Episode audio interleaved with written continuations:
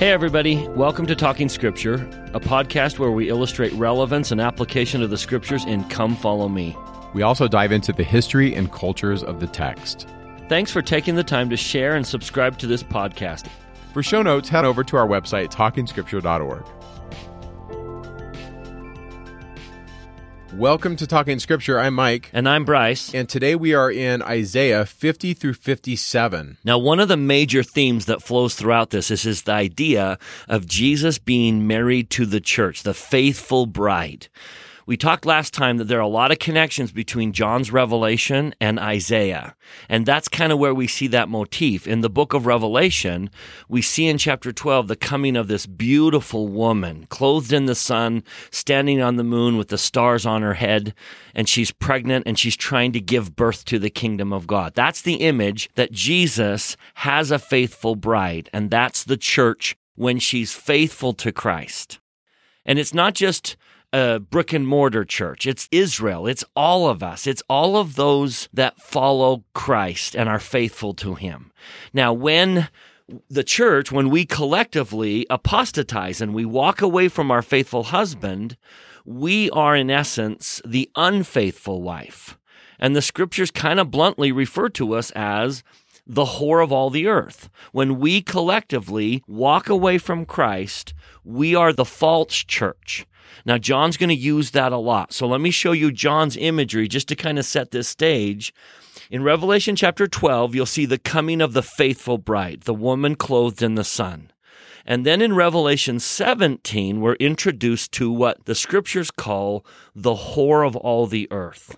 Babylon. This is the unfaithful. This is when Israel or a group of us walk away from Christ and cheat on our husband. So John says in Revelation 17:1, I will show unto thee the judgments of the great whore that sitteth upon the many waters, with whom the kings of the earth have committed fornication. And the inhabitants of the earth have been made drunk with the wine of her fornication. Now, we talked about that last week about each one of them has a cup, that the faithful bride has a cup, and the whore has a cup in her hand, and that's the intoxicated wines that try and destroy us and pull us off the path. So the rest of Revelation chapter 17 is a description of her. In verse 4, she's arrayed in purple and scarlet color and decked with gold and precious stones and pearls, and she has the golden cup in her hand. And then verse 5, on her forehead was written mystery, Babylon the Great, the mother of harlots and abominations of the earth. And what she wants in verse 6 is she wants to destroy the saints. Now, Nephi's version of this is similar. If you'll turn to 1 Nephi 14, he's going to give a similar description. Nephi says in verse 10 there are only two churches on earth. Behold, there are saved two churches. One is the church of the Lamb of God, there's the faithful bride. The other is the church of the devil. Whosoever belongeth not to the church of the Lamb belongeth to that great church, which is the mother of abominations, and she is the whore of all the earth. Verse 11, she sits upon the many waters. She has dominion over all the earth among all nations, kindreds, tongues, and people.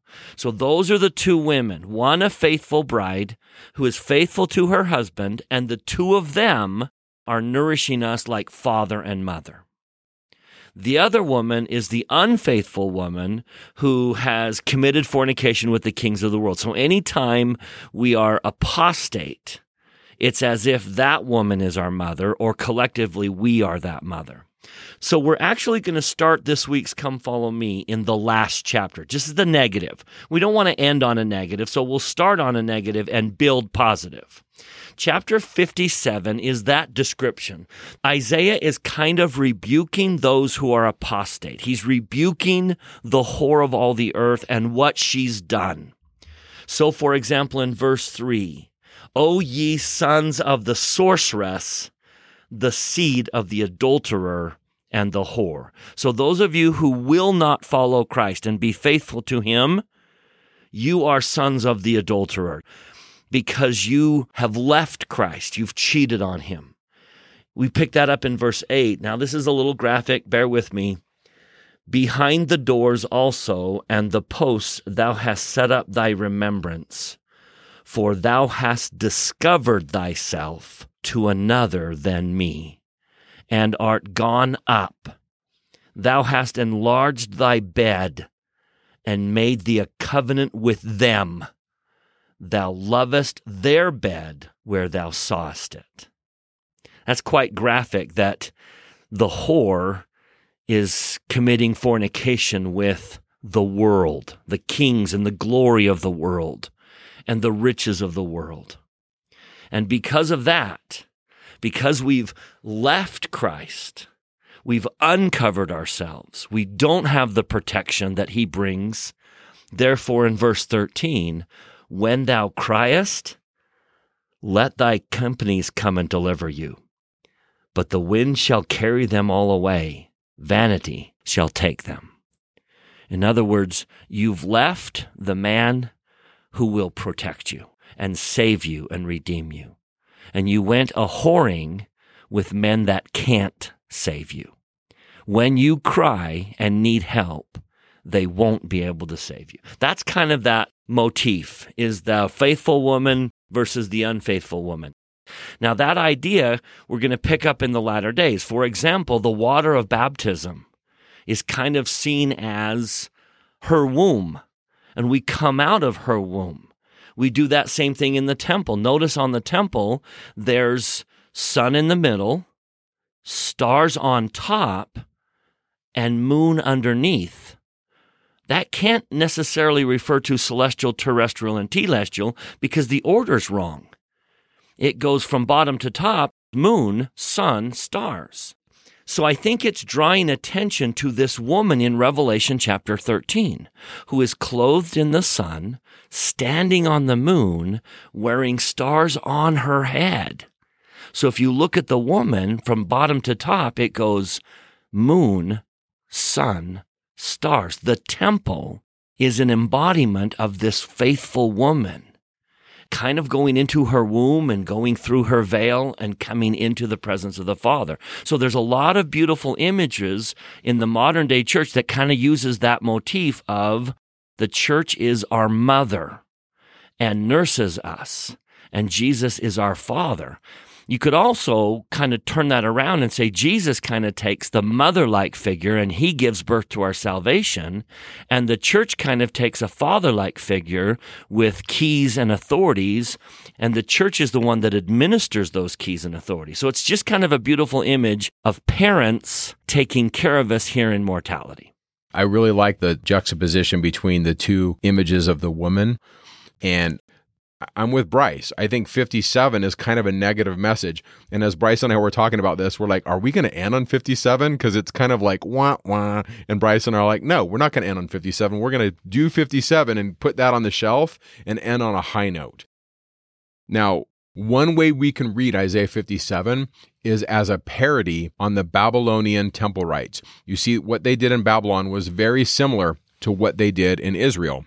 I happen to see it this way. I look at this as if we look at the setting and life of this second bit of Isaiah, so much of it is rooted in the temple.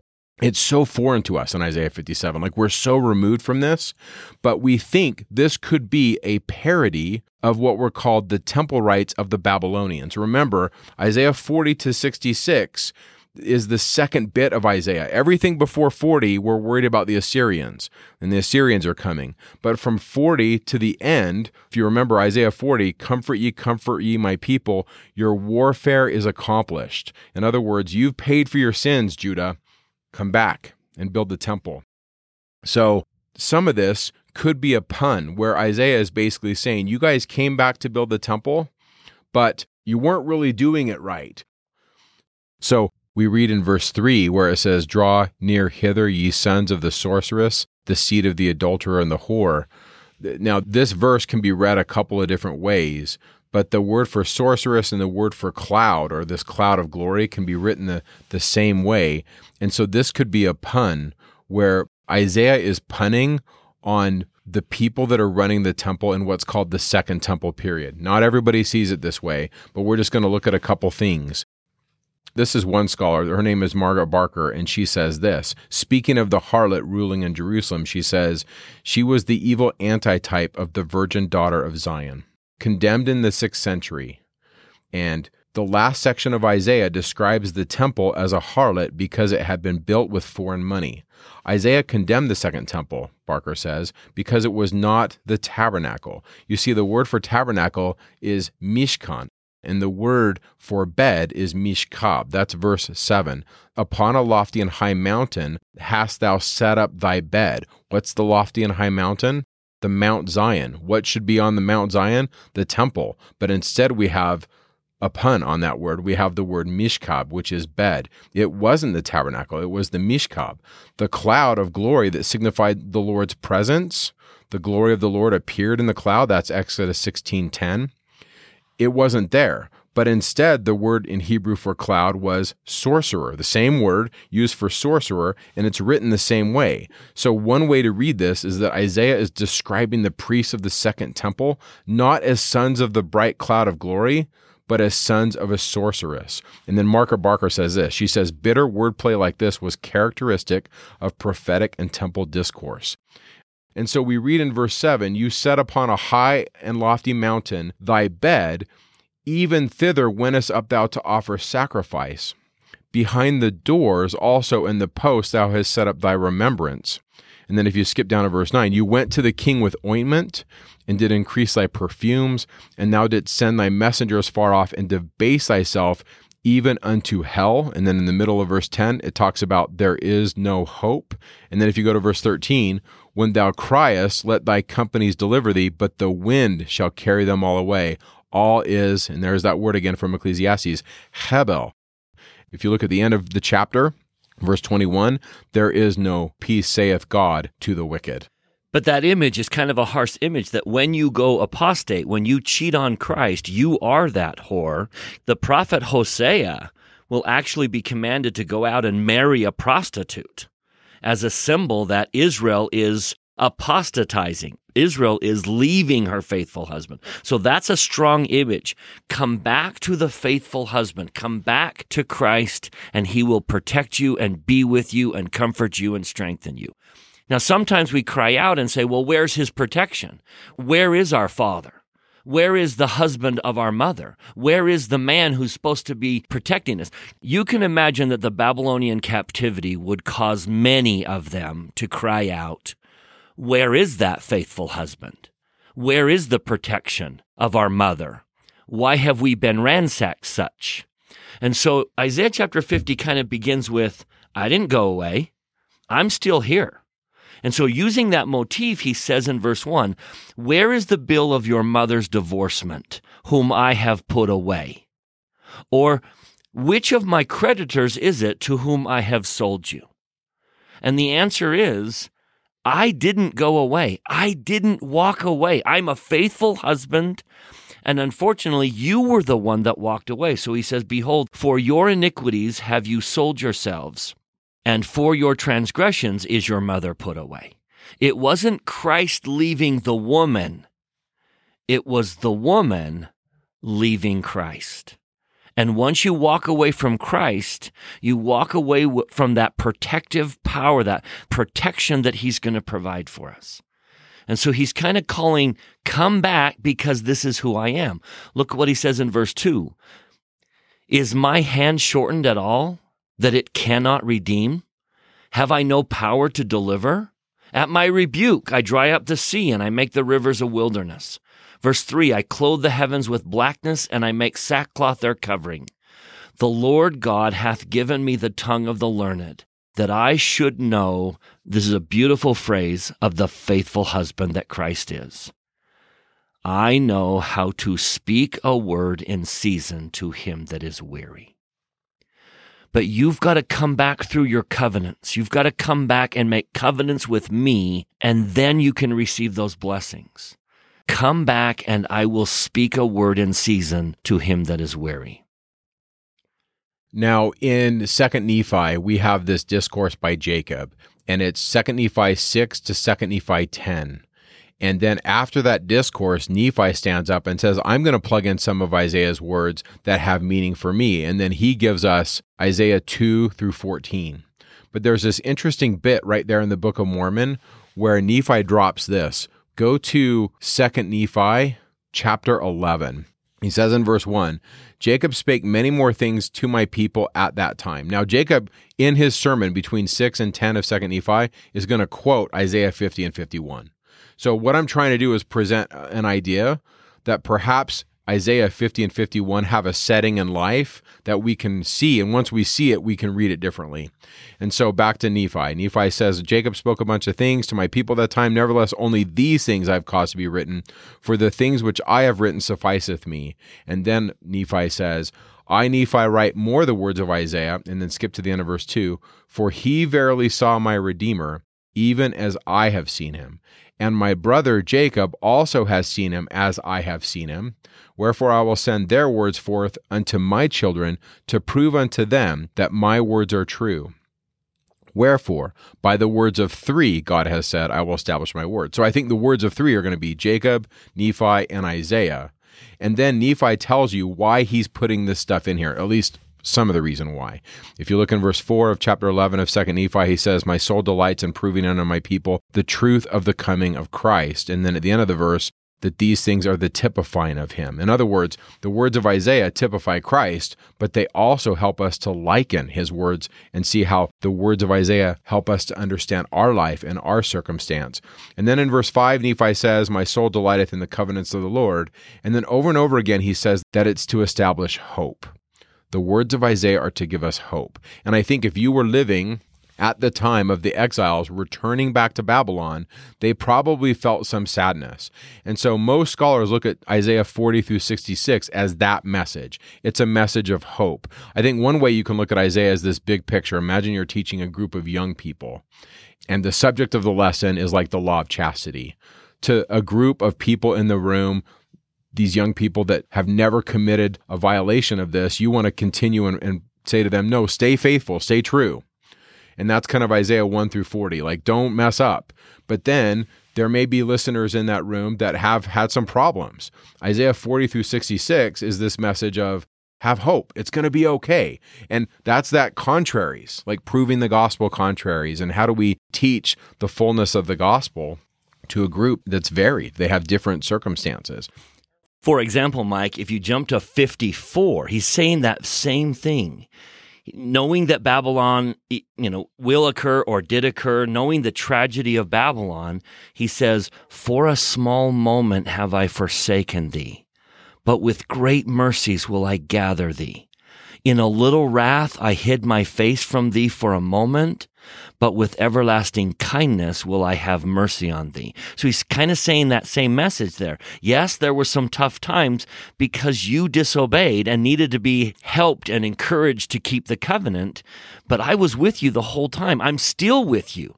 I'll always be with you. Yeah, I mean, so many times in Isaiah 40 through 66. So there's so many examples that things are going to be okay. And I really like how you drew that out in verse 1 of Isaiah 50. Like where's your bill of divorcement? Now if you were in Jacob's audience, I know I know we're in Isaiah, but I just want to say the Book of Mormon is a great explainer of what's going on in Isaiah. So just pause for a second. If you were in Jacob's audience, you are probably feeling pretty disenfranchised. You've been cut off from your land, and then you get here and you're following prophetic direction, and then your entire group splits in half, and half of them want to kill you. And so there are these faithful saints that are following Nephi. And Jacob quotes Isaiah passages that probably were very relevant to them. And in essence, they're exiles, just like the exiles that come back out of Babylon are in this space of being frustrated. And so this is John Thompson. This is what he says.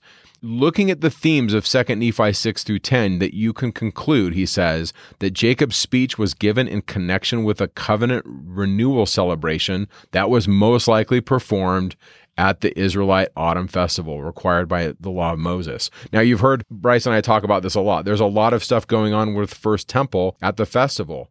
And in that vein, Thompson lays out the themes. He says the themes of the fall festival are the themes of Jacob's message, which coincide with Isaiah 50 through 51.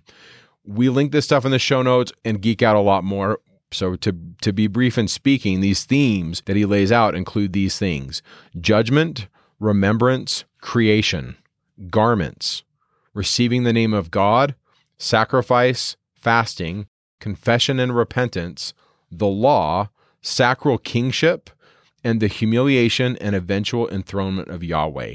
That is really the root of Isaiah 50 through 51. I believe Isaiah 50 through 51 is a message to the exiles returning and God saying things are going to be okay. Now, that's big picture. If you go a little bit deeper into Isaiah 50, verses 4 through 11 are the third servant song. Now, the term servant song isn't like you don't have to use that term. That term was given by a German scholar named Bernhard Duhm, who lived from 1847 and 1928. He coined the phrase because that word in Hebrew, eved, which is translated as slave or servant, is used in context of these songs. So this German scholar coined that term and it's kind of stuck ever since. And so if you hear anybody talk about the servant songs of Isaiah, there's four of them. The third one is right here in the 50th chapter. The other three are Isaiah 42, 1 through 9, 49, 1 through 6, and then what I think is the most important servant song of all four, that's Isaiah 52, 13 through 53, 12. Really the 53rd chapter.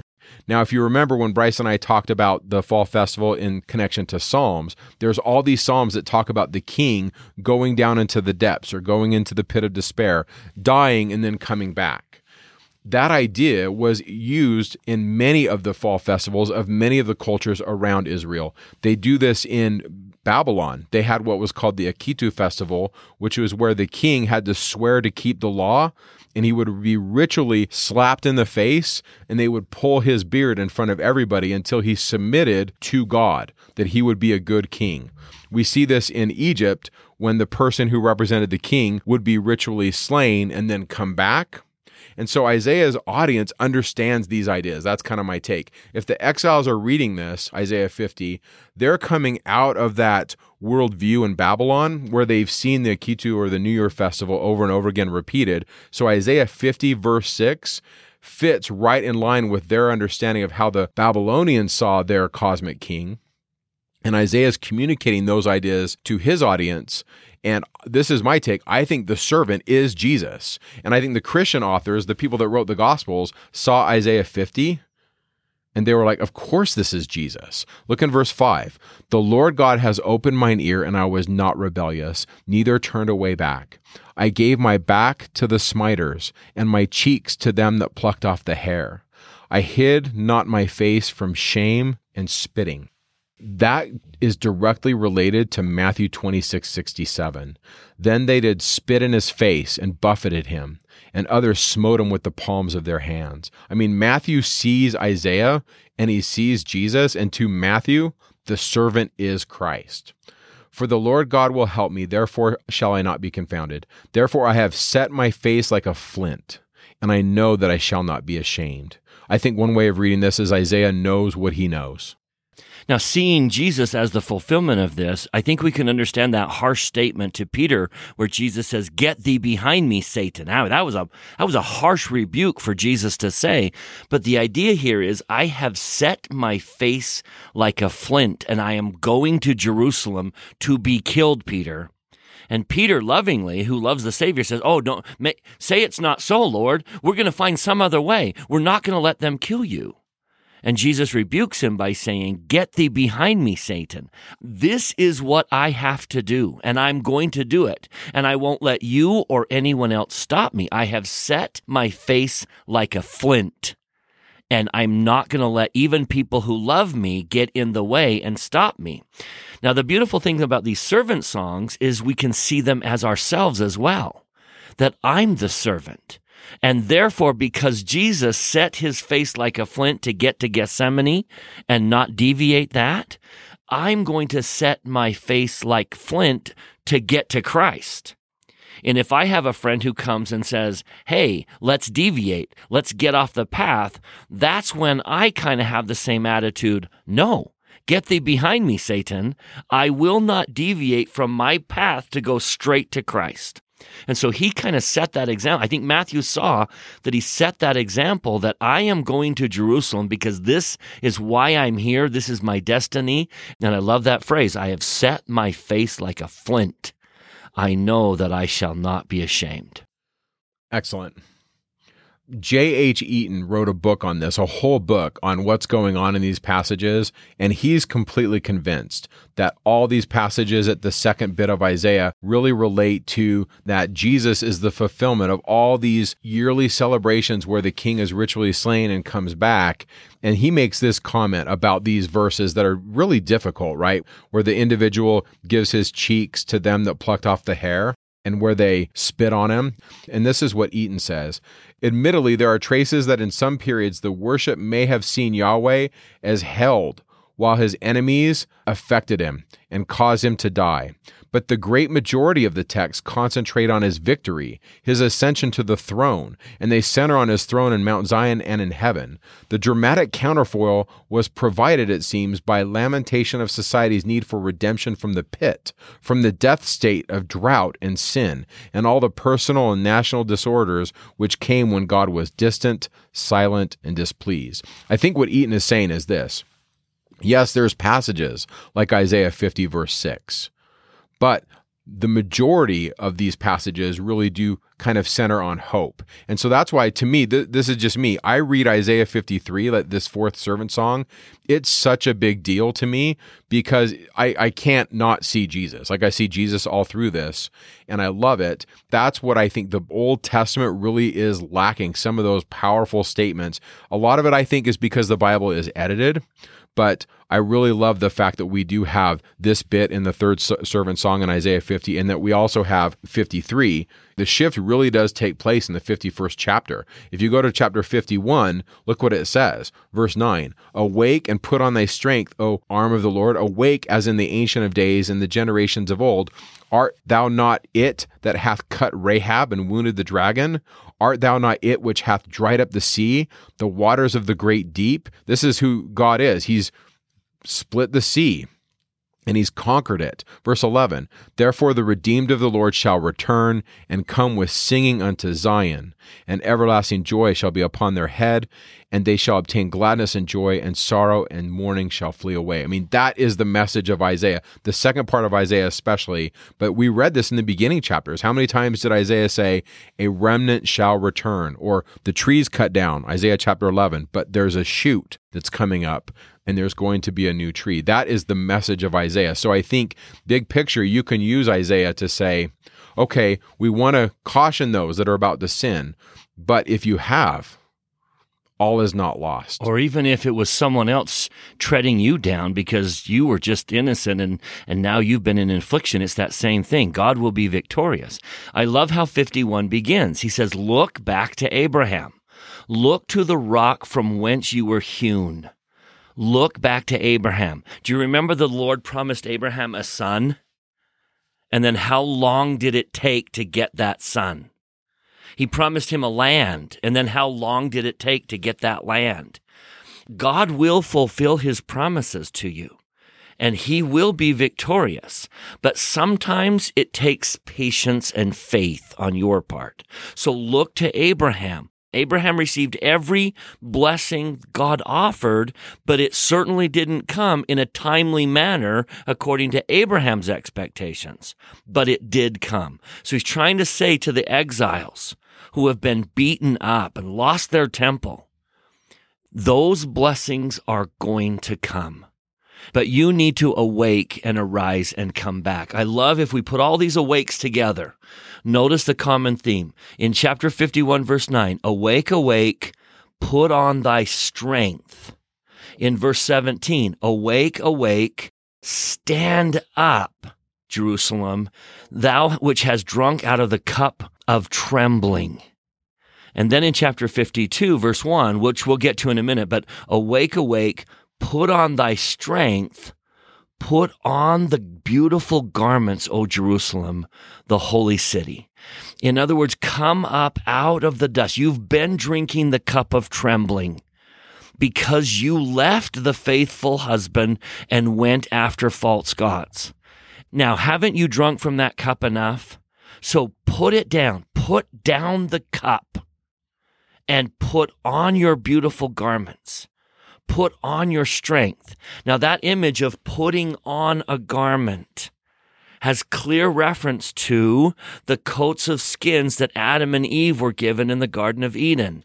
Take off the fig leaves that you're hiding behind that can't cover you and put on the coats of skins that God is offering you. The atonement of Jesus Christ.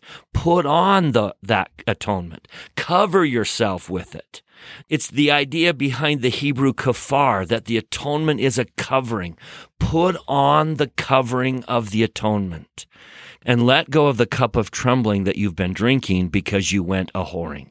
Put on your beautiful garments. Come back to Christ. Cover yourself with his atonement. You know, it's interesting, Bryce. In the first temple, the idea of awaking and putting on thy strength liturgically meant that the audience would stand and that they would basically agree to the covenant. We kind of see this going on in Mosiah 1 through 6, where King Benjamin's preaching, and there's a point in there where they basically say, No, we agree to the terms of the covenant. I also see this, like you talked about, with arising from the dust, this is a resurrection image where they're awaking and they're standing. And I really like this image in, in the Catholic Mass. There's a point in the Catholic Mass where you stand up and acknowledge God and who He is, and you receive what's called the Eucharist. And that's really a couple words in Greek, uh, eu, which is well or good, and charis, which is grace or, or beauty, right? You receive the Eucharist, which is the bread which is the good bread or the, what I like to call the Yahweh bread. Now, we liturgically in our sacrament, we're not doing a lot of standing up and sitting down, but we do take the bread. And I think we stand up spiritually in the sacrament, right? Where we stand up and we acknowledge that we agree to the terms of the covenant. And so John Thompson really does explain this well in his paper where he says Isaiah 50 and 51 are given at the temple. So there's some liturgical things going on here. And when you're talking about drinking a cup, in the first temple, they would eat and drink and they would put on clothing. And it was representative of them coming into God's presence. And I love big picture. The message of 50 and 51 is I haven't forgotten you guys. I love how you drew out that image at verse 1 about the rock from whence ye are hewn. That is also another way to look at this too, is that's the Holy of Holies. And there are scholars that say this, that the Holy of Holies in the temple had a little hewn piece. A piece of the rock was hewn out so that the ark could fit into the rock, into the Holy of Holies. So if, if that, I'm just saying, if there's that connection, and we're hewn from that, that means we came from his presence. We came from that rock, that little cleft that was taken out of that rock. God's presence, and we are now returning liturgically to the rock. So I see in Isaiah 51 1 as a beautiful temple image. And then I love verse 2 Abraham and Sarah, the masculine and the feminine version of divine parents. It's just really kind of cool. So I I love it. I think it's really awesome. And Mike, I think there's one more reference to the awake and put on your garments. I think Isaiah and the Lord are revealing here that the woman is going to be most beautiful in the latter days prior to and during the millennium when her children are multiplied. And so the Babylonian captivity is a, is a metaphor for the apostasy. And just like they were told to get out of the apostasy, come back, leave, don't touch it, be clean that bear the vessels of the Lord, which we'll get to in a minute, it's another message of come out of the apostasy and come rebuild Zion and the restoration. So this is now our day in which we're talking about put on your beautiful garments in our day and be Israel restored. Look, for example, at verse 3 of chapter 51. The Lord shall comfort Zion. He will comfort all her waste places, wherever they are, all over the world.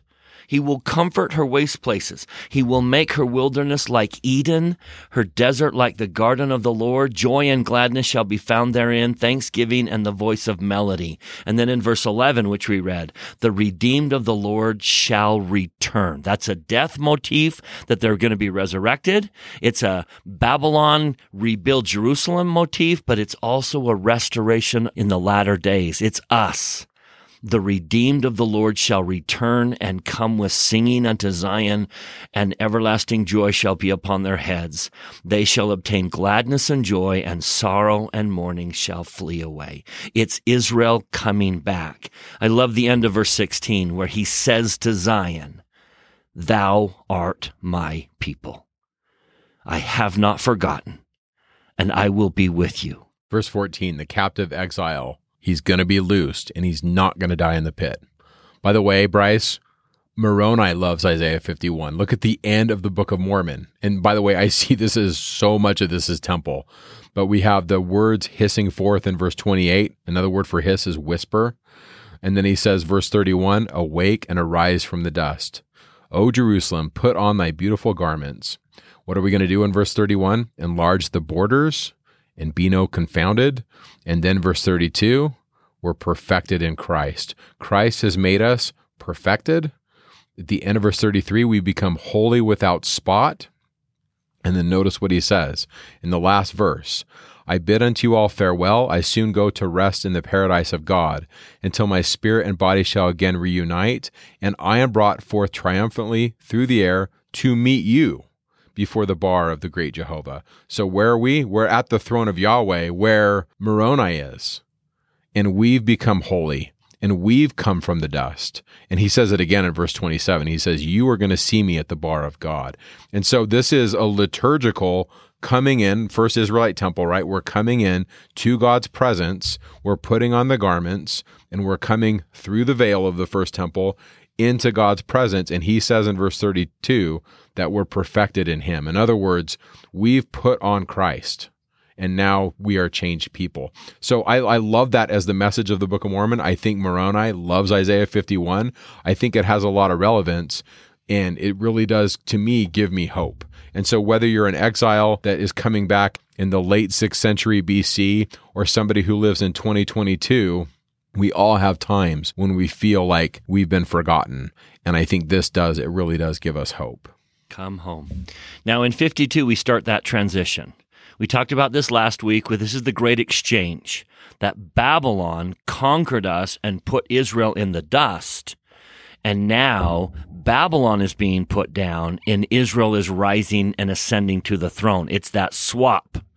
The idea here is all throughout scripture that they who dig a pit for thee shall fall in the same themselves. So Babylon may have had a moment over you, but you will be victorious and you will rise up and take their place and they will be put down in the dust. The same thing is true of many of the obstacles in our way towards salvation. Sin may have had a moment over us, but because of Christ, it can be put down into the dust and I can rise up over it. Affliction may have had a moment over me and I can put it down and I will rise up over it. Death may have had a victory over me and I'm going to rise up over it. It's the great swap. Whatever pushed me down because Jesus is my king, because he's the faithful husband, because he's with me and I made covenants with him. Whatever pushed me down, whatever bully pushed me down on the playground and made me cry, we're going to swap. I will rise up in my beautiful garments and sit on the throne, and the bully will be pushed down into the dust.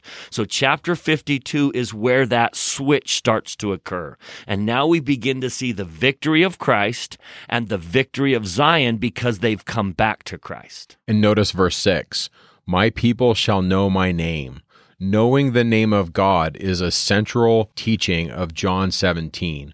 When Jesus speaks to his Father in that great intercessory prayer, he says over and over again to his Father, Father, the name that you had me give my followers, I've given it to them.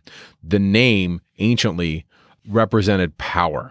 Knowing the name of God is a big deal. In fact, even today in Judaism, they don't say the name of God. They say Hashem, the name, because it's just so holy. And in this instance, Isaiah sees it that the people of the Lord will know the name.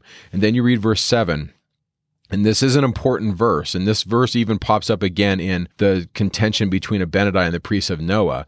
Verse 7 says, How beautiful upon the mountains are the feet of him that bringeth good tidings, that publisheth peace, that bringeth good tidings of good, that publisheth salvation, that saith unto Zion, Thy God reigneth. Now, I love a, a really simple interpretation of verse 7 is that when you publish peace, how blessed are you? So when someone comes back from a war and they rush to the city and they say, Athens is free, and everyone celebrates, right? And they lift up the messenger. His feet are beautiful. I love that interpretation. I think another interpretation could be the feet of the king have been anointed. And when the king places his feet on the footstool in the Holy of Holies, he represents God, and Zion is being reigned by God. This is what Baker and Ricks say. They say the king being on the throne with his feet securely planted on the Ark of the Covenant in the Holy of Holies was a multifaceted affirmation of his royal status and his acceptability before God. It is for this reason that the priests of Noah challenged Abinadi with the question, What meaneth the words which are written? And which have been taught by our fathers, saying, How beautiful upon the mountains are the feet of him that bringeth good tidings. You see, what the priests of Noah are challenging Abinadi with are a couple things. One of them is Abinadi, you're not preaching peace, and the other one, being nice. You're saying really Yeah. mean things to us, Mom. right? And the other one is Noah is the king. Noah is the one that's publishing salvation and publishing peace. His message is smooth and it's peaceful. And Abinadi is making a direct challenge to King Noah's kingship. And in some cultures, the queen would anoint the feet, laying claim on him as her consort, but also it was a fertility image, meaning that the king would be fertile, that the land would be fertile. Now, if you think about what the New Testament authors do with the anointing of the feet of Jesus, they have a feminine figure anoint his feet as the rightful king. He is the one publishing peace, and his feet are established. So I love verse 7. It's really awesome. I see this all drenched in temple imagery. And then you go to verse 8, where the watchmen lift up the voice and they sing and they see together eye to eye. Now, Baker and Ricks make the point where they say that this has liturgical connotations, that they are in what's called a circle. That's how you see someone eye to eye. And we link this in the show notes with Hugh Nibley's paper on the early Christian prayer circle in ancient Christianity. It's a beautiful document. I highly encourage you to read it. And the early Christians did this. They would be in a circle and sing and or pray to invoke the blessings of God. The irony of Abinadi and King Noah's people is that Abinadi was a watchman, and he was warning them of a danger that was right around the corner, and it was coming. And if they had seen eye to eye with Abinadi, they would have seen the danger. They would have recognized that he was warning them. They would have repented, and they would have been saved from that danger. And someday, when they were rescued from the danger, they would have brought forth songs of everlasting praise, and they would have praised the feet of Abinadi, even though at the moment it was harsh to hear. They would someday recognize how beautiful his feet were. I once had a beloved student who went to rehab as a sophomore in high school. And I asked him once about the story, and he told me that it was his mother that made him go to rehab. And he said, When I was in there, when I was struggling, I hated my mother. And then I said to him, And how about now? He was out of rehab. His life would come back to him. He was strong. He was happy. And I said, How about now? And he wept. And it moved me how much he wept. He said, I realize now that no one loved me as much as my mother. Even though her words were harsh at the time, I now acknowledge that there were no more beautiful feet upon Zion than hers.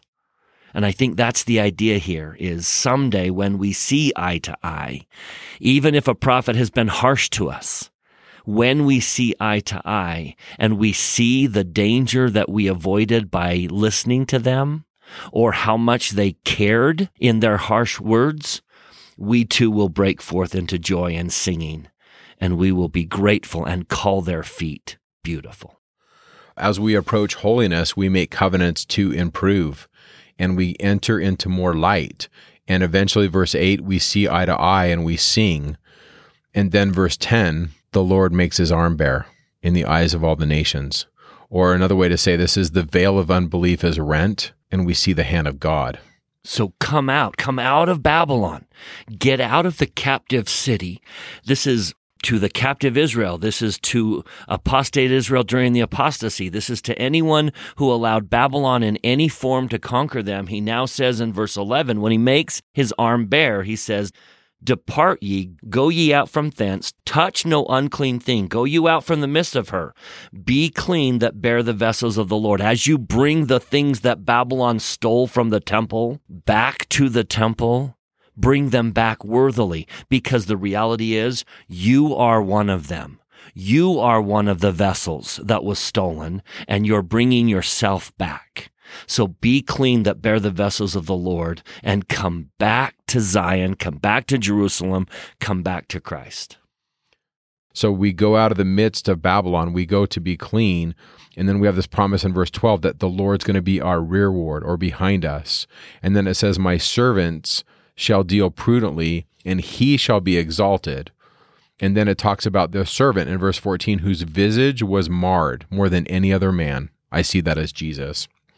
And then it says in verse 15 that he will sprinkle many nations. Now, Joseph changes that. Joseph Smith in the JST changes that to gather. Now, the word for sprinkle can be read a couple of different ways. The first bit of the Hebrew can be read, So shall he sprinkle many nations. It can also be read as startle. We give this to you in the show notes, but in the Greek, what's happening is he is startling many nations. And so, as to the word gather, the typical Hebrew verb used in the Old Testament, they're not using that word asaph, but it seems to have no connection with the verb that is used in this verse. So, what I see here with this word for sprinkle, and like I said in the Greek, it says startle. What if it's all of those? What if, okay, many nations have been sprinkled or they've been scattered about, but in the Greek, the Greek translators that are reading this, they're taking that verb because it's troubling. There's a lot of translators that say, What do we do with this verse? So the Greek translator from the third century says, We're going to make this as He will amaze many nations, meaning the God of Israel will amaze the nations. What if that's also true? And what if that is the spirit of the gathering? That the gathering of Israel will amaze many nations? Because look what happens next in verse 15 the kings shall shut their mouths at him. Now, from the early days, from ancient times, the early temple, the Israelite festival, expressed the idea that all other kings were subordinate to God. That's really the, the heart of Psalm 29. But so many messages in the Psalms talk about this expectation that the heavenly king was the greatest and the king of Israel was the embodiment of that heavenly king, and all other kings would, quote, shut their mouths at him or subordinate themselves to him or not even speak. Now, as I read this, go with me to the book of 3rd Nephi. When the heavenly king comes from heaven in 3rd Nephi 11, this is what we're given. It came to pass that they understood and they cast their eyes up again towards heaven. And behold, they saw a man descending out of heaven, and he was clothed in a white robe. And he came down and stood in the midst of them, and the eyes of the whole multitude were turned upon them, and they durst not open their mouths, even one to another, and wist not what it meant. I wonder if the author of 3 Nephi 11 is channeling Isaiah 52, and that Isaiah and the author of 3 Nephi 11 see something here that the heavenly king descends from the earth and we can't even speak. It's so beautiful. And then you tie it into verse 14, where his visage was so marred more than any man.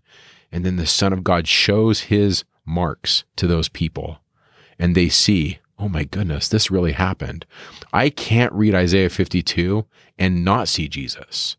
And then just that little line, just a small little line in 3rd Nephi that they didn't even know, they couldn't even speak. I think that was deliberate. I don't think there is any phrase or anything in the Book of Mormon that isn't deliberate. I really believe that, that the Book of Mormon is expanding our understanding of Isaiah. I love that, Mike.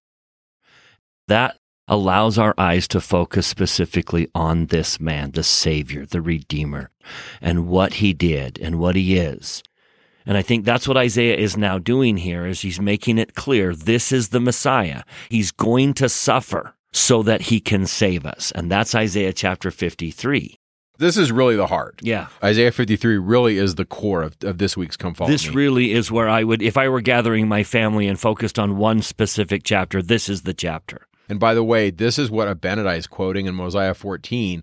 And if you remember in the Book of Mormon, Mosiah is a chiastic structure, and the apex or the center of Mosiah is Abinadi's powerful witness of Christ. And where does Abinadi get his inspiration? Isaiah. So this not only is this a big deal here, this is a big deal in the Book of Mormon. I think Bryce, we can't say enough about this, how important right. this is. Now, there's no question the Old Testament is filled with lordly lion prophecies, and Jesus will someday be the lordly lion. But the reason some of the Jews missed him in the New Testament is because they focused only on the lordly lion prophecies and missed the lowly lamb that Jesus would be a lowly lamb who took our pains so that he could free them from us. That is now Isaiah 53. It's a beautiful look. Jesus will be the victorious king that all these other kings will shut their mouth at. Someday he will be a lordly lion, but he came as the lowly lamb. So we begin with, Who hath believed our report? To whom is the arm of the Lord revealed? He shall grow up before him as a tender plant and as a root out of dry ground. Now, I love the analogy here to Alma 32. Jesus is the seed I plant in my heart that grows into the tree of life. So, yes, I think it's pointing to his childhood, his literal childhood, but I think if we read Isaiah with the lens of the whole gospel and we know the imagery of planting a seed in our hearts that needs to be nourished, and if it's nourished, it will grow into a tree which will feed us for eternity. Now, verse 2 takes on added significance that if you believe his report, if you come to him, he will grow up before you or in you as a tender plant as a root out of dry ground. He hath no form nor comeliness, and when we see him, there is no beauty that we should desire him.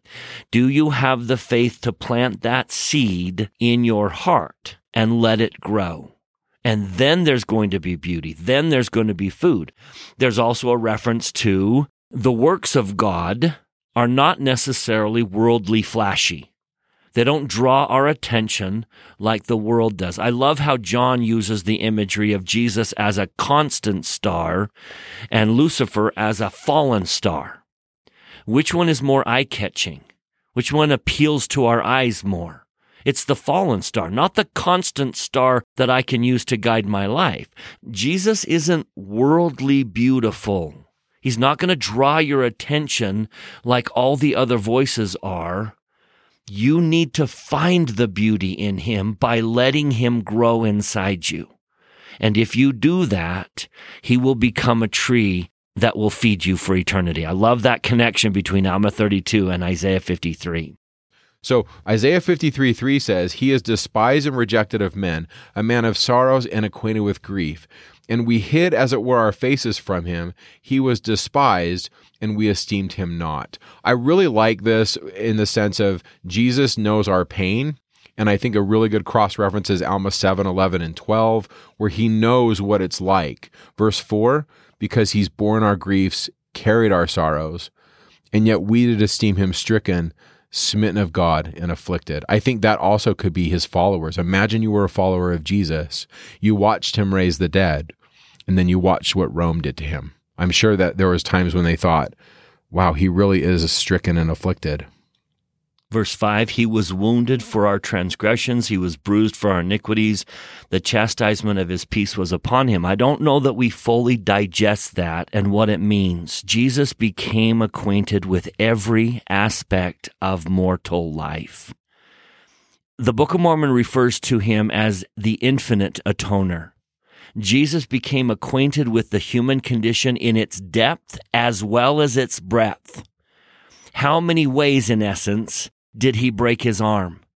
Breadth wise, every single possible way you can break your arm. He broke his arm. At least he experienced it in ways I don't fully understand. Every possible way. And how long did it last? What was the depth of that experience? It was an eternal depth. He knows every single one of those experiences. He knows addiction. He knows recovery. He knows heartbreak. He knows mental illnesses. He knows every single aspect of the human condition. Whether we acknowledge that he knew that or not, whether we were there supporting him or not, he did it on his own so that, end of verse 5, with his stripes we can be healed. He came to know the human condition so that he knows how to A, overcome the human condition, B, comfort us in that human condition, C, judge us when we're going through those human conditions, and so many other aspects. He knows how to heal. He knows how to heal us collectively. He knows how to heal me individually. With the stripes that he experienced in coming to know every aspect of the human condition, he knows how to save me. Yeah. Verse 6 All we like sheep have gone astray. If you look at Mark 14, 46, and 50, we read, And they laid their hands on him and took him, and they all forsook him and fled. So we have all gone astray. But then in verse 6, he sa- it says, The Lord has laid on him the iniquity of us all. The irony here is we all have at times turned our back on him. Uh, maybe it was because the world was shouting really loudly. Maybe it was because his journey was hard. For whatever reason, all of us at some point in our life have turned our back on him, but not once has he ever turned his back on us.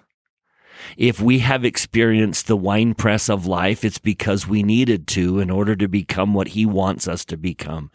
That is not evidence of him turning his back on us. It's evidence of him wanting us to become what we can. But I love that juxtaposition. We all looked the other way. We all have at some point turned our back on Christ. Hopefully we've repented and turned right around, but he is always a faithful husband. 53 7 He was oppressed and he was afflicted, yet he opened not his mouth. He is brought as a lamb to the slaughter, and as a sheep before her shearers is dumb, so he opened not his mouth. We read some of this in Luke 23. In Luke 23, 8 through 10, there's this exchange between Herod and Jesus. And I shouldn't even use the word exchange because Herod is quizzing Jesus and Jesus just stands, according to Luke, and doesn't even respond. Now, I don't think that's the only time he was silent, but Luke tells us at that point, Jesus isn't going to even open his mouth. My take on verse 7 is that perhaps when they took him and put him on the cross, he was like a lamb. He literally just was obedient. He didn't resist. Why? I think that's part of his prophetic mission. And I think Isaiah is channeling this and he sees this. And I think you and I need to understand that his offering was willing. He was willing and, and happy to do it to save us. He didn't go into Gethsemane begrudgingly. We don't owe him a debt. He never holds it over us and says, Do you know what I went through for you? It was a willing offering. He willingly gave himself for us like a lamb, doesn't fight it and just gives himself to the shearer. Jesus gave himself to the smiters so that he could save us. And I hold on to that so many times because sometimes I feel guilty for putting him through it. And I don't think that's the emotion he wants me to feel. I think he wants me to turn to gratitude because he did it willingly. He was a lamb silent before the slaughter. Verse 8 He was taken from prison and from judgment. And who shall declare his generation? For he was cut off out of the land of the living.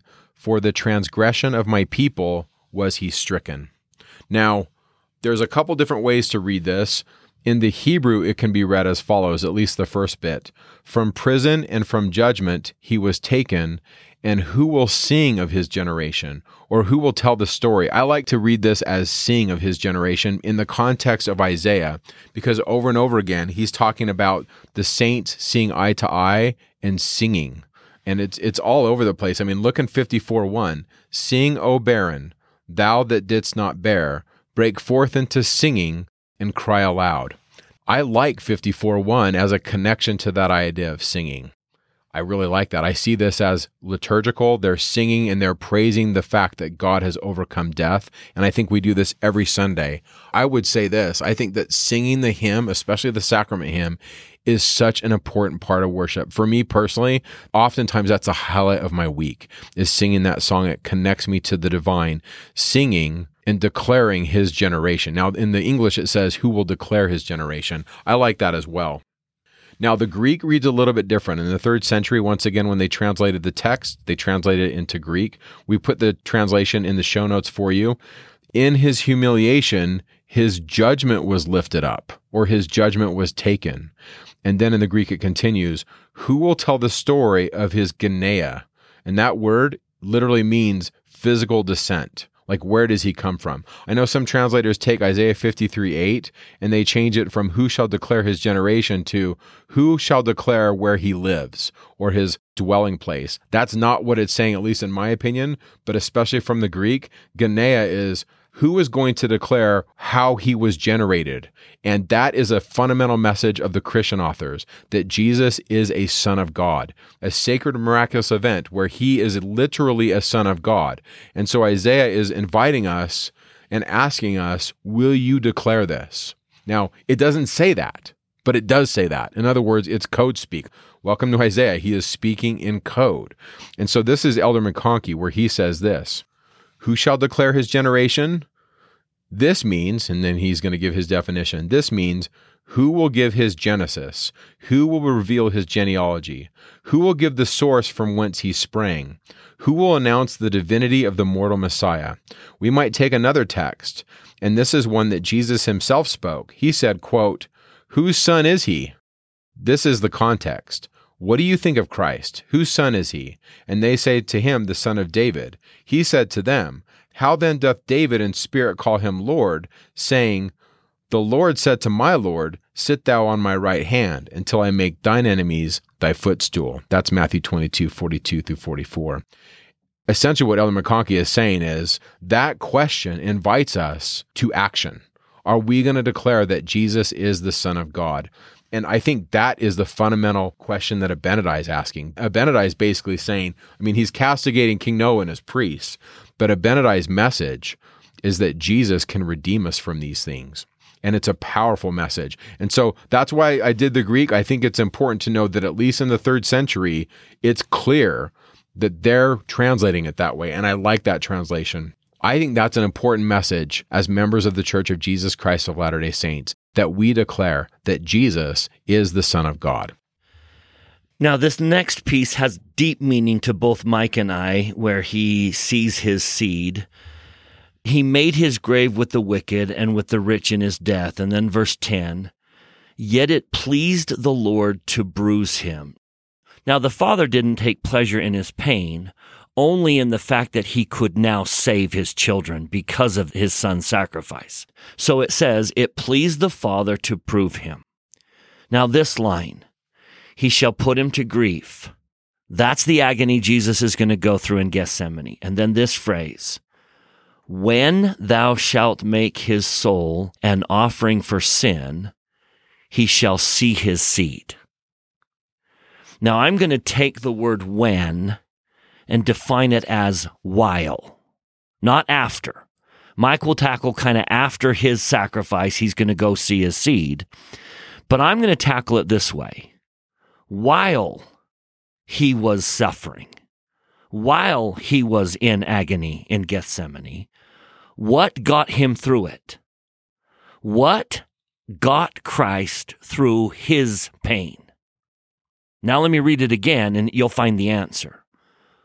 When thou shalt make his soul an offering for sin, meaning while, he shall see his seed. In other words, it is my firm belief that you got Jesus through his agony. Seeing you, seeing what the atonement would do to you, gave him the strength to endure it the power to hold on. In verse 11, he shall see the travail of his soul and be satisfied. linking those two together, it is my firm belief that we got Jesus through his pain. That we're the ones he held on to when he was weak. Now, do you see that relationship? Because who gets us through our pain? Who gets us through our difficult endeavors? Who's holding our hand in the darkness? He is. And why does he hold so tightly? Because we held his hand in his darkness. While he was suffering, I believe that what got him through was us.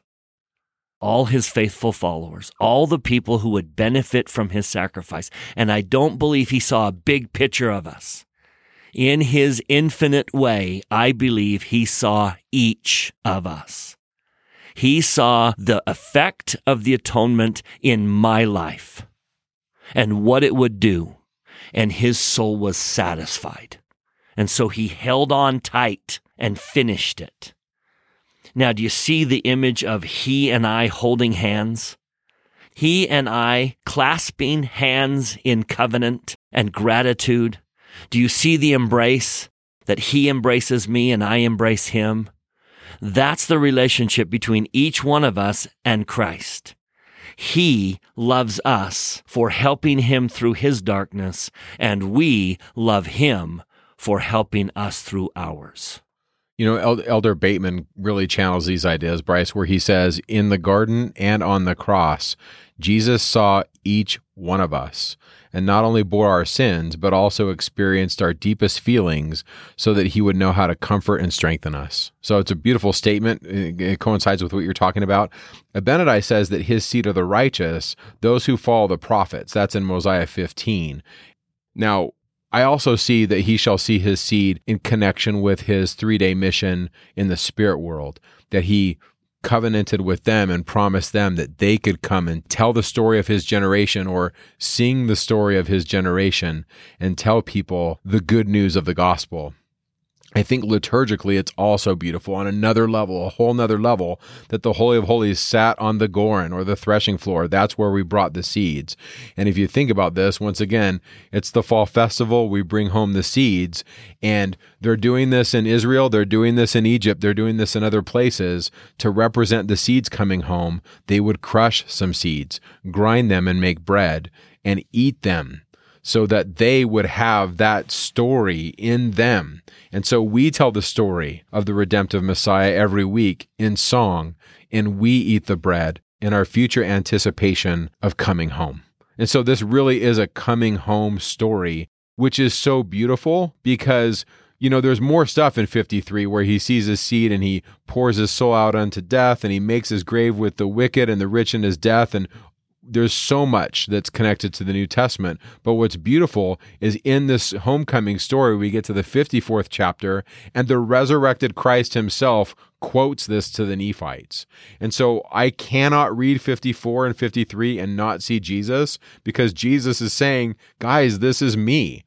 And so if I was there at the temple when Jesus came, I would do Isaiah 54 1. I would break forth into singing. I'd probably be bawling too, looking at the resurrected. I don't Lord. think we would sing very well. We've got tears streaming down our eyes. It's so cool, right? This chapter is to me Isaiah 54, quoted by Jesus. It is a message of hope. It's what he bought. It's the effect of his atonement in terms of all of us, in terms of Israel, in terms of redeeming my people and bringing them home. This is the gathering at the second coming. This is also restoration after the apostasy. I was defeated and yet I've been resurrected. I've come back. There's so many ways to read 54. I love to read it as at the end of the world, when Jesus comes and all those who have been saved by his atoning sacrifice are singing, I can just picture him looking out. And I can just picture the woman. Okay, here's the woman who looks at all of these people that were saved and she's just, where did these come from? And so Jesus says in verse 1 Sing, O barren. This is to the woman. Sing, O barren, thou that didst not bear. Break forth into singing and cry aloud. Thou that didst not travail with child. For more are the children of the desolate than the children of the married wife. saith the Lord. And I think there's a lot of ways to read that. You could just simply say, the expected number of children of the covenant coming back to the covenant would be a large gathering. But Jesus has pulled in so many others up and beyond the covenant. He has gathered all the earth. He has gathered everyone. And sometimes we in the church limit the Savior's goodness to those in the restoration. But what he's saying here is he is working in every corner of the world and he is bringing people to him in every corner of the world. And someday we're going to see all that work. And the number of children that this woman has will astound us. This is Israel come back. In fact, verse 2, we got to make the place bigger. We got to throw in some extra walls. We got to enlarge the tent. We've got to strengthen, lengthen the cords and strengthen the stakes because we're too big. We will break forth on the right hand and on the left. This is Jesus pulling in the saved, the net, all those that he's gathered, and it's going to be larger than we ever expected because of his goodness. I really want to comment on verse 7 and 8. For a small moment I have forsaken thee, but with great mercies will I gather thee. In a little wrath I hid my face from thee for a moment. I mean, that's the destruction of the temple. Continuing, it says, But with everlasting kindness will I have mercy on thee, saith the Lord thy Redeemer. Verse 8 to me is so beautiful. You have everlasting kindness. Once again, we're back to chesed. But then we have, I will have mercy on thee. And that's the rechem. Remember, that's the word for womb. We have both of these words again used. God loves Israel and he has this hesed, this everlasting kindness, and the the the word used for womb, rechem, this word that just denotes the love that a mother has for this newborn. It's just a beautiful, beautiful passage. That's the God that we worship. And I love it because I see Jesus quoting it to these individuals that feel forsaken. Their, their cities have been destroyed. Look in verse 11. O thou afflicted, tossed with tempest. Welcome to the Nephites. Like when Jesus is quoting this, they are those guys. But then the rest of verses 11, 12, 13, and 14 is this promise of salvation. I can't read it and not see the description in Revelation 21 of this beautiful city you know, we read in Isaiah 54, it talks about windows of agates and thy gates of carbuncles and all thy borders of pleasant stones. This is a cosmic vision of a beautiful place. And God says, I'm going to fix it, I'm going to make it whole. And so for me, I really do see the Book of Mormon as extending that. The Nephites had a couple hundred years, they had a good run. But I think what Isaiah sees here is no, there'll be a future day when one day everything that is broken will be fixed. That's right. I love the reference in verse 9 to the waters of Noah. General Christianity and most biblical readers say that the rainbow is a sign that the Lord won't destroy the earth again. But that's not what we find in the restoration. We've been given an insight that makes this verse in Isaiah 54 significant. For this is as the waters of Noah unto me. For as I swore that the waters of Noah should no more go over the earth, so have I sworn that I would not be wroth with thee, nor rebuke thee. Now that's our general reading that the rainbow is a sign that the earth will not be flooded again. But if you go back and read this fascinating Joseph Smith translation edition in Genesis 9, it's not what we traditionally believe the rainbow stands for. So let me read the JST. JST Genesis 9 21 through 25. He said, And the bow shall be in the cloud, and I will look upon it, that I may remember the everlasting covenant which I made unto thy father Enoch, that when men should keep all my commandments, Zion should again come on the earth the city of Enoch, which I have caught up to myself. And this is mine everlasting covenant, that when thy posterity shall embrace the truth and look forward and look upward, then shall Zion look downward, and all the heavens shall make with gladness, and the earth shall tremble with joy. And the general assembly of the church of the firstborn shall come down out of heaven and possess the earth and shall have place until the end come. And this is mine everlasting covenant which I made with thy father Enoch. In other words, a reference to the sign of Noah that what God promised to Noah is that the Zion of old will come back to meet the Zion of today, the Zion of the future. It's the two pots of the rainbow coming together. It's Enoch's Zion and our Zion. When we are ready, when we are prepared, when we have assembled as Christ's modern church, then will Zion join us. When we become a Zion people, Zion will come. There's a reference here in Isaiah to that promise. Let's make our stakes broad. Let's get ready because Zion is going to come down from above and meet the Zion down below. That's good. I want to look at the big picture of Isaiah 55. What do we have here? Well, we have this invitation for wine, milk, and bread, and this image of deshen or fatness, which is, means a lot of fertility. And to me, this is directly connected to Jacob's invitation in 2 Nephi 9, 50 through 51. And if you remember, 2 Nephi 9, 50 through 51 is right in the middle of that temple setting. And what do they do at the temple? They're eating. Notice what it says in 2 Nephi 9, 50. Come, every one that thirsteth, come to the waters, and he that hath no money, come and buy and eat. Come buy wine and milk without money and without price. So we have big picture in Isaiah 55 we have them eating and drinking. Then we have this statement that the Lord's word will, quote, accomplish what I please and be bread to the eater. And then the participants in this chapter, verse 12, will sing as trees and they will clap their hands. And then we have God exchanging symbols of the fall with tree symbols as signs. And the sign is that Israel will not be cut off and it reads as follows And it will be to Yahweh a name and a sign that is eternal and that will not be cut down. That's Isaiah 55:13. This exchange with symbols of the fall of man with tree symbols as signs. And so instead of briars and thorns, we now see myrtle and fir trees. So big picture, what do I see in Isaiah 55?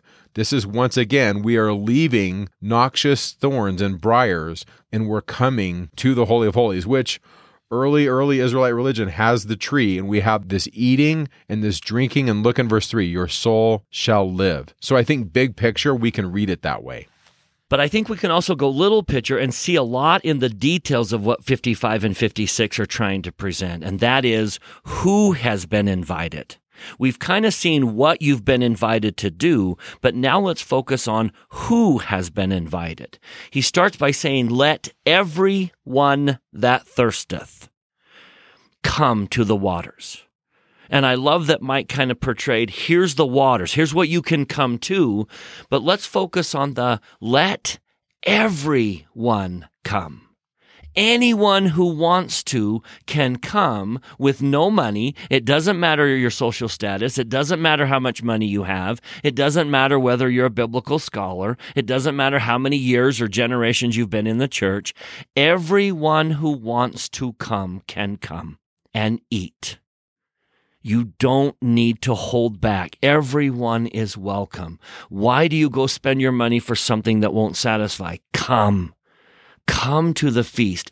I am positive it was Isaiah 55, verse 1, that prompted Nephi in 2 Nephi 26, 35 to write, He inviteth them all to come unto him and partake of his goodness. Notice the emphasis, I think, on all. He denieth none that come unto him, black and white, bond and free, male and female, and he remembereth the heathen and all are alike unto God, both Jew and Gentile. This chapter is about He welcomes anyone who wants to come unto Him. Now, I know we quote Isaiah 55, 8 and 9 a lot. My thoughts are not your thoughts, but we've got to read them in the context in which he's giving them.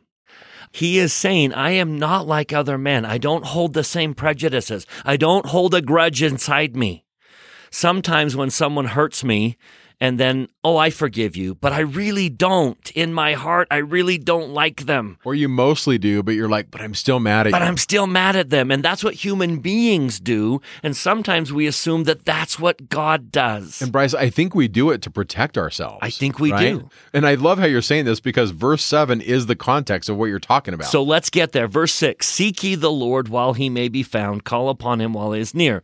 Let the wicked forsake his way, and the unrighteous man his thoughts, and let him return unto the Lord. He will have mercy upon him.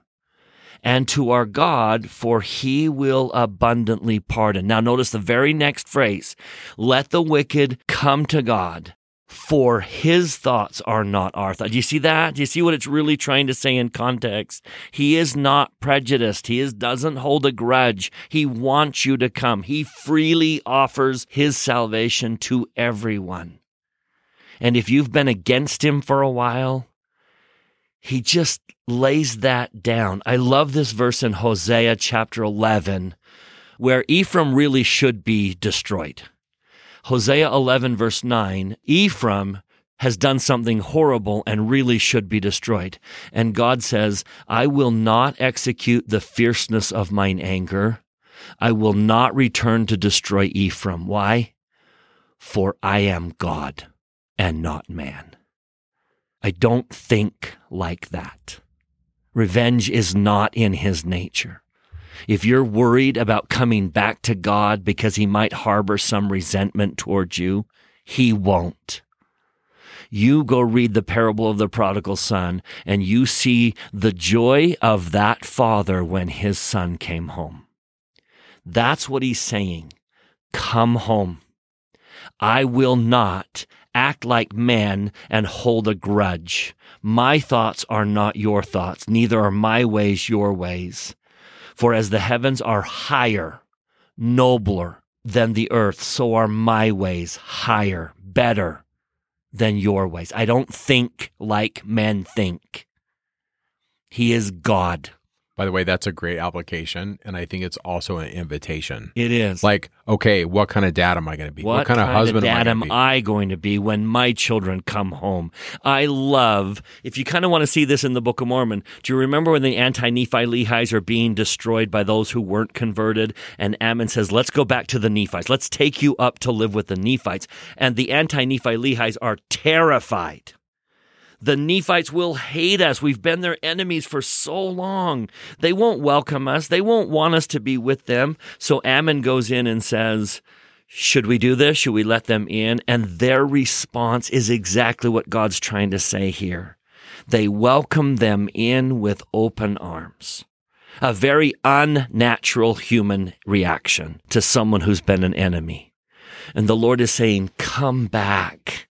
Now, notice how all of that invitation feeds into f- chapter 56. The next chapter is going to talk about some of the most unlikely people to think that God would welcome them back, and they are being welcomed back. This is the spirit of the Book of Mormon. The story of the Book of Mormon is a story of misfits finding grace. We've got Alma the elder, we've got Alma the younger, we've got the sons of Mosiah, we've got Lamoni, we've got Lamoni's father, we've got Lamoni's brother. They're all misfits, right? And so we have chapter 56 of Isaiah. And I just want to illustrate two the eunuchs and the sons of strangers. Now, we're going to tread on this lightly, but Mike, tell us what's a eunuch. So if I was a king and I had a, a large harem, I would have eunuchs who were male servants who were incapable of producing offspring. And so that's what we have in verse 3, where the eunuch says, I am a dry tree. But the Lord's going to give a different message, isn't he? Yeah, because the eunuchs don't expect, I, am not going to have children. I'm not going to have a seed. I'm not a flourishing father. I'm just a servant. I'll never be a king. And the Lord says in verse 3 Neither let the eunuch say, Behold, I am a dry tree. Now listen to the invitation. For thus saith the Lord unto the eunuchs that keep my Sabbaths and choose the things that please me and take hold of my covenant.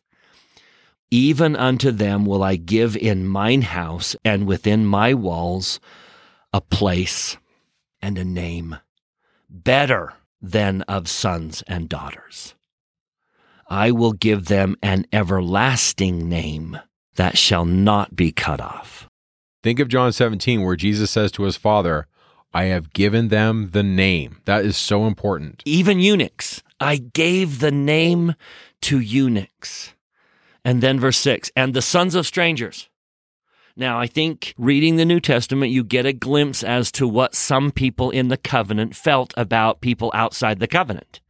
You know about the Samaritans and what the Jews would do to avoid the Samaritans. So here is the son of a stranger and also the sons of strangers that join themselves to the Lord and serve him, to love the name of the Lord, to be his servants, every one that keepeth the Sabbath from polluting it, and taketh hold of my covenant. I love that both of them end with that. Take hold of my covenant even them will I bring into my holy mount and make them joyful in my house of prayer. Their burnt offerings and their sacrifices shall be accepted upon mine altar, for mine house shall be called an house of prayer for all people.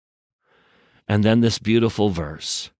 Wherever you are, if you've ever felt to be an outcast, now, I have spent my career surrounded by wonderful people who occasionally feel like they are second class saints, that their life doesn't fit the mold. You know, Bryce, I think many of us in our lives have had times when we felt like we're the outsider. I'm an outcast. I'm not like the norm. Will I ever be welcomed into his house? Verse 8 The Lord which gathereth the outcasts of Israel saith, Yet will I gather others to him besides those that are gathered unto him. Not only does he go after the outcasts of Israel, he goes after the outcasts everywhere. I love that when he comes into Jericho, which is perhaps the lowest spot on earth, he comes into Jericho and he sees a man that everyone else has kind of ostracized and pushed outside of their inner circle. And he climbs a tree because he wants to see Jesus. Now, I call him Zacchaeus. If you call him Zacchaeus, potato, potato, but he sees Zacchaeus up in a tree. And he says, Make haste, for today I must abide at thy house he will always find the Zacchaeuses, the outcast, and bring them home. His atonement is for all of us, no matter how wayward, no matter how unusual, no matter how non conforming our lives have been. We can find hope in Jesus and come home to him. He is that Messiah. With his stripes, we can be healed. Of him, Mike and I stand as witnesses. Everything we do in our lives is because of the debt we feel we owe to him and cannot pay. And should we serve him a thousand lifetimes, we'll never be able to pay back what his goodness has brought in our lives. And with that, we thank you for your time. Thank you for listening. We will join you next week when we finish out Isaiah. Make it a great week. Talking Scripture is not an official production of The Church of Jesus Christ of Latter day Saints. The opinions expressed in this podcast are Mike and Bryce's opinions only. We refer you to official church sources and the church website to clarify any doctrinal questions.